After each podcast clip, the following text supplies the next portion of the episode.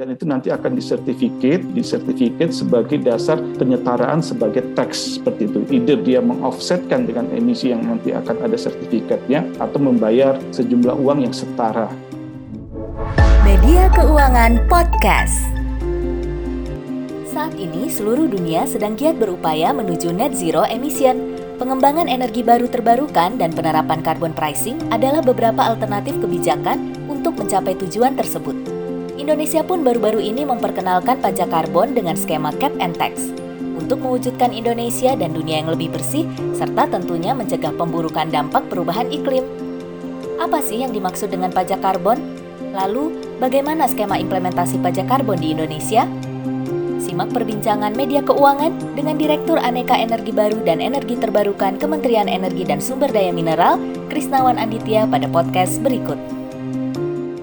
Baik Pak, seperti kita ketahui dalam UU HPP telah diatur juga mengenai pengenaan pajak karbon yang akan diimplementasikan mulai tahun depan April 2022. Kalau menurut Pak Krisnawan sendiri nih Pak, apakah kebijakan ini sudah sejalan mungkin dengan rencana besar pemerintah untuk mengurangi gas rumah kaca ya Pak? Ya, terima kasih Mbak Yani ya, bahwa memang baru-baru ini juga Kementerian Keuangan mengeluarkan harmonisasi peraturan perpajakan yang yang salah satunya adalah terkait dengan carbon tax yang lebih detailnya adalah cap and tax ya seperti itu. Nah, memang saat ini di dunia juga sudah banyak beberapa negara yang menerapkan carbon pricing. Jadi carbon pricing itu ada tiga skemanya. Pertama adalah carbon tax, kedua adalah emission trading system, jadi tidak pakai tax tapi antar mereka perdagangan emisinya yang emisinya besar membeli dari emisinya yang di bawah daripada emisi yang harus dikeluarkan atau kombinasinya Nah, trend ini juga sudah sudah dilaksanakan dalam upaya juga memitigasi pencapaian daripada energi yang lebih bersih dan pendanaan tersebut juga nantinya bisa digunakan untuk pengembangan uh, energi bersih ataupun EBT seperti itu ataupun sebagai instrumen untuk mitigasi daripada emisi. Nah, ini yang sudah diterapkan di Indonesia yang diusulkan dan sudah ditetapkan dalam harmonisasi peraturan perpajakan adalah carbon tax. Jadi dapat kita sampaikan definisi emisi carbon tax atau pajak karbon adalah setiap ton CO2 emisi ya yang dihargai dengan sejumlah uang yang ditentukan oleh pemerintah dan dikenakan dan dikenakan kepada poluter. Jadi orang ataupun badan usaha yang mengemit emitter poluter dengan dasar jumlah emisi karbon itu nantinya diterapkannya pajaknya jadi tanggung jawabnya. Nah, penerapan pajak karbon akan mengedepankan tentunya prinsip keadilan, justice dan keterjangkauan ya affordable dengan tetap memperhatikan iklim berusaha dan masyarakat kecil. Kemudian pajak karbon karbon akan dilakukan dengan mekanisme yang diterapkan itu adalah cap and tax. Jadi tidak langsung dikenakan tax ya. Jadi pemerintah dalam ini Kementerian ESDM menerapkan cap apabila lebih daripada cap tersebut belum dikenakan tax dulu nih. Mereka bisa membeli emisi karbon dari yang yang ada seperti itu. Apabila tidak maka mereka baru dikenakan tax. Nah, penerapan ini tentu sebagai bagian dari komitmen Indonesia untuk menurunkan emisi karbon karena di dalam penerapannya juga dalam rangka menjaga peningkatan emisi ya. Sehingga ini tentu sesuai dengan target National Determined Contribution Energy Indonesia yang memang sudah ditetap sebesar 29 persen ya uh, dengan kemampuan sendiri dan 41 persen dengan dukungan internasional pada tahun 2030 dan tentu dengan pajak karbon tersebut nantinya dialokasikan untuk pembiayaan menuju transisi energi ataupun memanfaatkan energi baru terbarukan. Baik Pak, berarti sudah sesuai dengan komitmen pemerintah sendiri ya Pak untuk menuju ke green economy gitu ya Pak ya, dan juga ya, betul. EBT ya. Betul, seperti itu. Dan ini kan juga ada tahapan-tahapannya ya, tidak langsung kan. Sudah ada roadmap-nya sendiri ya, kan penerapannya April 2022. 2022. Baik Pak, nah kira-kira dari pemerintah sendiri nih di eksekusinya itu berharapnya seberapa efektif nih Pak untuk meyakini bahwa ini adalah satu strategi untuk merubah perilaku para pelaku ekonomi menuju ekonomi yang lebih hijau gitu ya Pak? Ya, pajak karbon ini kan kita masih di tahap awal ya ya kan ada roadmap-nya ya untuk April 2022 ini kan carbon tax yang dikenakan adalah cap and tax seperti itu. Jadi ada batasan cap dan ini sudah diatur oleh peraturan Menteri SDM ya terkait cap peraturan Menteri SDM nomor 9 tahun 2020 tentang efisiensi penyediaan tenaga listrik PT PLN Persero. Seperti contoh untuk kapasitas di atas 400 megawatt itu emisinya yang ditargetkan adalah 0,9 ton CO2 emission per megawatt hour besar. Kemudian kapasitas PLU 100 sampai dengan 400 itu sekitar 1,01 ton CO2 emission per megawatt hour. Di bawah itu, di bawah sampai dengan 100 uh, megawatt, maka cap-nya adalah 1,09 ton CO2 emission per megawatt hour. Nah ini cap-nya nih. Jadi kalau ketika nanti PLTU melampaui, itu masih dimungkinkan untuk membeli karbon dari tempat lain seperti itu. Kemudian kalau tidak membeli, baru membayar tax. Dan di sini kan memang diterapkannya ada roadmap-nya ya. 2022 ini kan masih dilakukan percobaan nanti ultimate-nya adalah 2025 implementasi perdagangan karbon secara penuh. Dan kalau kita melihat memang kan ditetapkan ya untuk saat ini minimal tarifnya 30 per kilo karbon dioksida CO2. Nah ini harusnya apabila nanti akan diterapkan secara full dan memang dilakukan secara bertahap, ini akan semakin diperketat. Pertama tentu cap-nya sendiri itu perlu makin diperketat yang tadinya 0,9 harus diturunkan sehingga uh, ini bisa efektif untuk diterapkan oleh badan usaha. Pilihannya kalau saya tidak bisa memenuhi daripada cap tersebut ya sudah either saya membayar pajak melalui tax atau membeli karbon dari lain atau merubah badan usaha saya misalnya contoh PLTU ya saya lebih bagus mengembangkan pembangkit EBT. Nah memang pemerintah telah menargetkan implementasi pajak karbon ini berlaku secara penuh ya di tahun 2025 melalui bursa karbon dan hal ini dilakukan juga dengan memperluas sektor pemajakan pajak karbon secara bertahap juga tergantung kesiapan sektornya. Dan ini merupakan langkah yang menurut kami adalah baik karena di satu sisi setiap badan usaha yang melakukan poluter ataupun emitter tentu memiliki konsekuensi untuk berkontribusi membayar sesuatu hal yang menyebabkan dunia ini polusi dan tentu dengan aja pajak karbon ini tentunya akan menambah total biaya produksi di satu satu sisi. Tetapi diharapkan mulai terbentuk kesadaran dan pergeseran shifting nih, beralih dari aktivitas yang tadinya saya membangun APLTU akan lebih diarahkan ke pengembangan EBT. Jadi ini merupakan salah satu instrumen ya untuk merubah perilaku badan usaha untuk beralih lah ke energi yang lebih bersih. Baik Pak Krisnawan, tadi menyambung dari penjelasan Pak Krisnawan mengenai hmm. bahwa pajak karbon ini akan mendorong peralihan usaha dari energi yang nggak bersih ke energi yang terbarukan terbarukan yang lebih hijau gitu ya Pak ya. ya.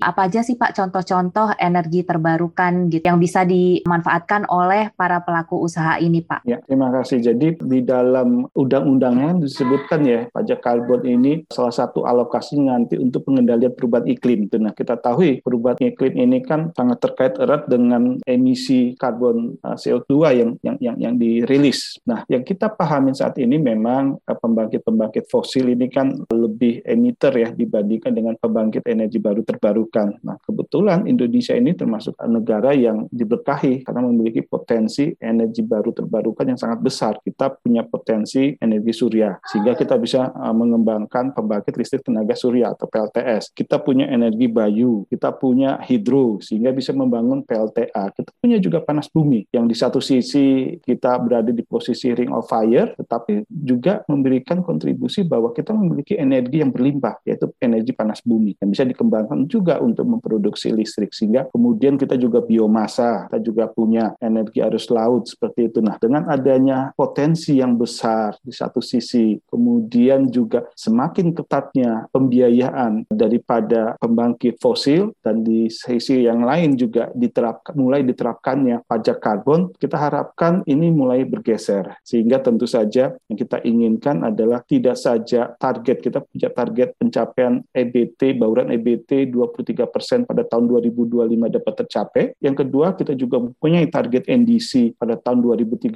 sebesar 29 persen atau bisa lebih. Dan juga kita sedang menuju ke arah net zero emission. Nah, salah satu instrumen yang yang bisa kita pergunakan adalah dengan penerapan pajak karbon ini. Baik Pak, apakah peraturan Menteri ini nanti juga akan dipakai untuk yang penerapan piloting yes, yang PLTU yes, ini? Yes, ya, karena sebenarnya piloting ini kan sudah sudah berjalan ya, tetapi belum belum dikenakan teks. Jadi sistemnya itu perdagangan. Jadi ketika satu PLTU, misalnya taruhlah kita batasnya misalnya 100 ton, dia mengemisi 120, maka 20-nya dia harus offsetkan. Nah, dilihat ada juga, tapi ini masih sesama PLTU ya. Jadi komposisi piloting untuk, kita bilangnya bukan carbon tax, kita bilangnya tuh energy trading system, ETS sistemnya. Jadi trading antar emisi. Posisinya adalah 70-30. 70 persen bisa diperdagangkan memperdagangkan antar mereka melakukan offset di antar PLTU dan 30 persennya mereka harus mengoffsetkannya berasal dari pembangkit EBT. Nah ini nanti komposisinya akan dirubah. Misalnya contoh 100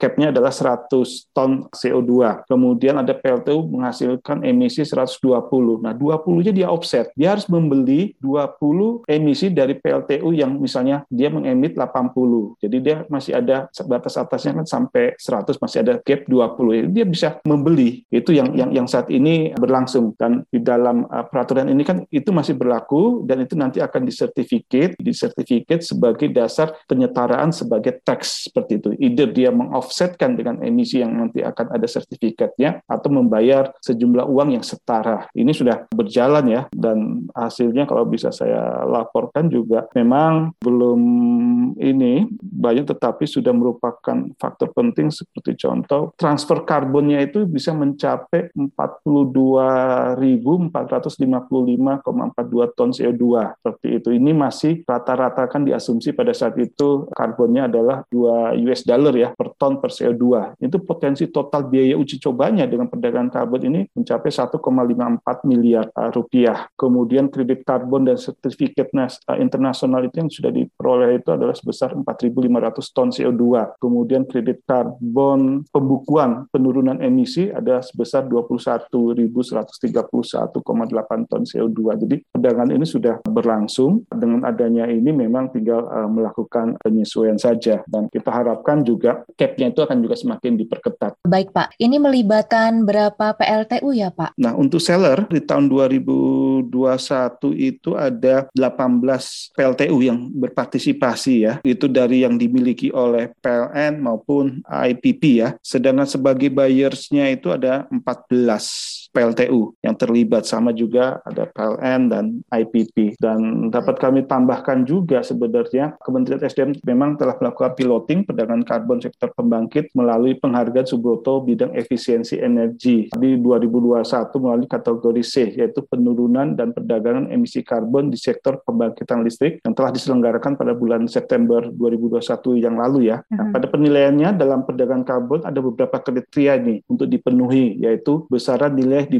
cap dengan persyaratan yang telah melakukan aksi mitigasi, kemudian transaksi penjualan dengan pembatasan 70%, kemudian melakukan offset EBT dan komponen lainnya seperti pelaporan, keselamatan ketenaga listrikan dan proper. Jadi tidak hanya uh, di sisi efisiensi mampu menurunkan emisi, tapi aspek yang lain juga di dalam penilaian untuk mendapatkan penghargaan Subroto Award itu juga meliputi comply melaporkan, kemudian keselamatan dalam menjalankan pembangkitnya. Nah, kemudian pemenang dari perdagangan tersebut dibagi menjadi dua kategori yaitu seller dan buyers ini. Nah, dari uh, seller itu ada beberapa peringkat seperti contoh untuk seller PLTU non mulut tambang ya. Jadi PLTU itu ada kategori PLTU saja atau PLTU mulut tambang ataupun dekat dengan tambang batu baranya. Juara pertamanya itu peringkat satunya adalah PT PLN Persero PLTU Tanjung Jati B. Kemudian peringkat duanya PT Jawa Power PLTU Python Unit 5. Itu sebagai salah satu contoh di sisi seller. Kemudian di sisi buyer untuk non mulut tambang di atas 400 megawatt, uh, peringkat satunya adalah PT Indonesia Power, yaitu di PLTU Adipala. Jadi PLTU Adipala yang juara dan pengembangnya ataupun operatornya adalah PT Indonesia Power. Kemudian yang peringkat duanya juga masih Indonesia Power untuk PLTU Suralaya Unit 8. Baik Pak, berarti dengan adanya piloting ini yang sudah sebelumnya dilakukan oleh Kementerian SDM juga cukup menjadi persiapan ya Pak ya untuk nanti Betul. kita lakukan di April 2020 2022 gitu ya Pak ya. Betul. Ya. Jadi dapat kami informasikan juga memang Kementerian SDM ini uh, sudah sudah melakukan piloting dan ketika Kementerian Keuangan melakukan inisiasi untuk memperkenalkan carbon tax, mereka juga sudah uh, berdiskusi dengan kami dan melihat memang di sektor ketenaga listrikan ini sudah siap karena pilotingnya sudah berjalan sehingga di dalam pelaksananya pun juga memperhatikan metode yang dilakukan di piloting ini yaitu cap and trade seperti itu tapi diganti trade-nya itu tax tapi tax-nya ini bisa dilakukan dengan trade melalui sertifikat atau nanti dikonversikan dengan uang ataupun dengan tax. Nah terakhir nih Pak, bagaimana harapan Bapak mewakili Kementerian ESDM mengenai penerapan pajak karbon ke depannya Pak? Nah ya, hal yang yang kita harapkan dari penerapan pajak karbon ini mengingat bahwa semangat untuk mempercepat penurunan emisi gas rumah kaca sehingga juga dapat memenuhi target emisi kita namun kami harapkan pajak yang nantinya terkumpul itu juga bisa nanti dialokasikan untuk pembiayaan pembangunan ataupun pengembangan pembangkit energi baru terbarukan sehingga pengembangan EBT dapat uh, lebih berkembang dengan tersedianya suatu pendanaan yang murah. Itu yang harapan dari kami di Kementerian SDM.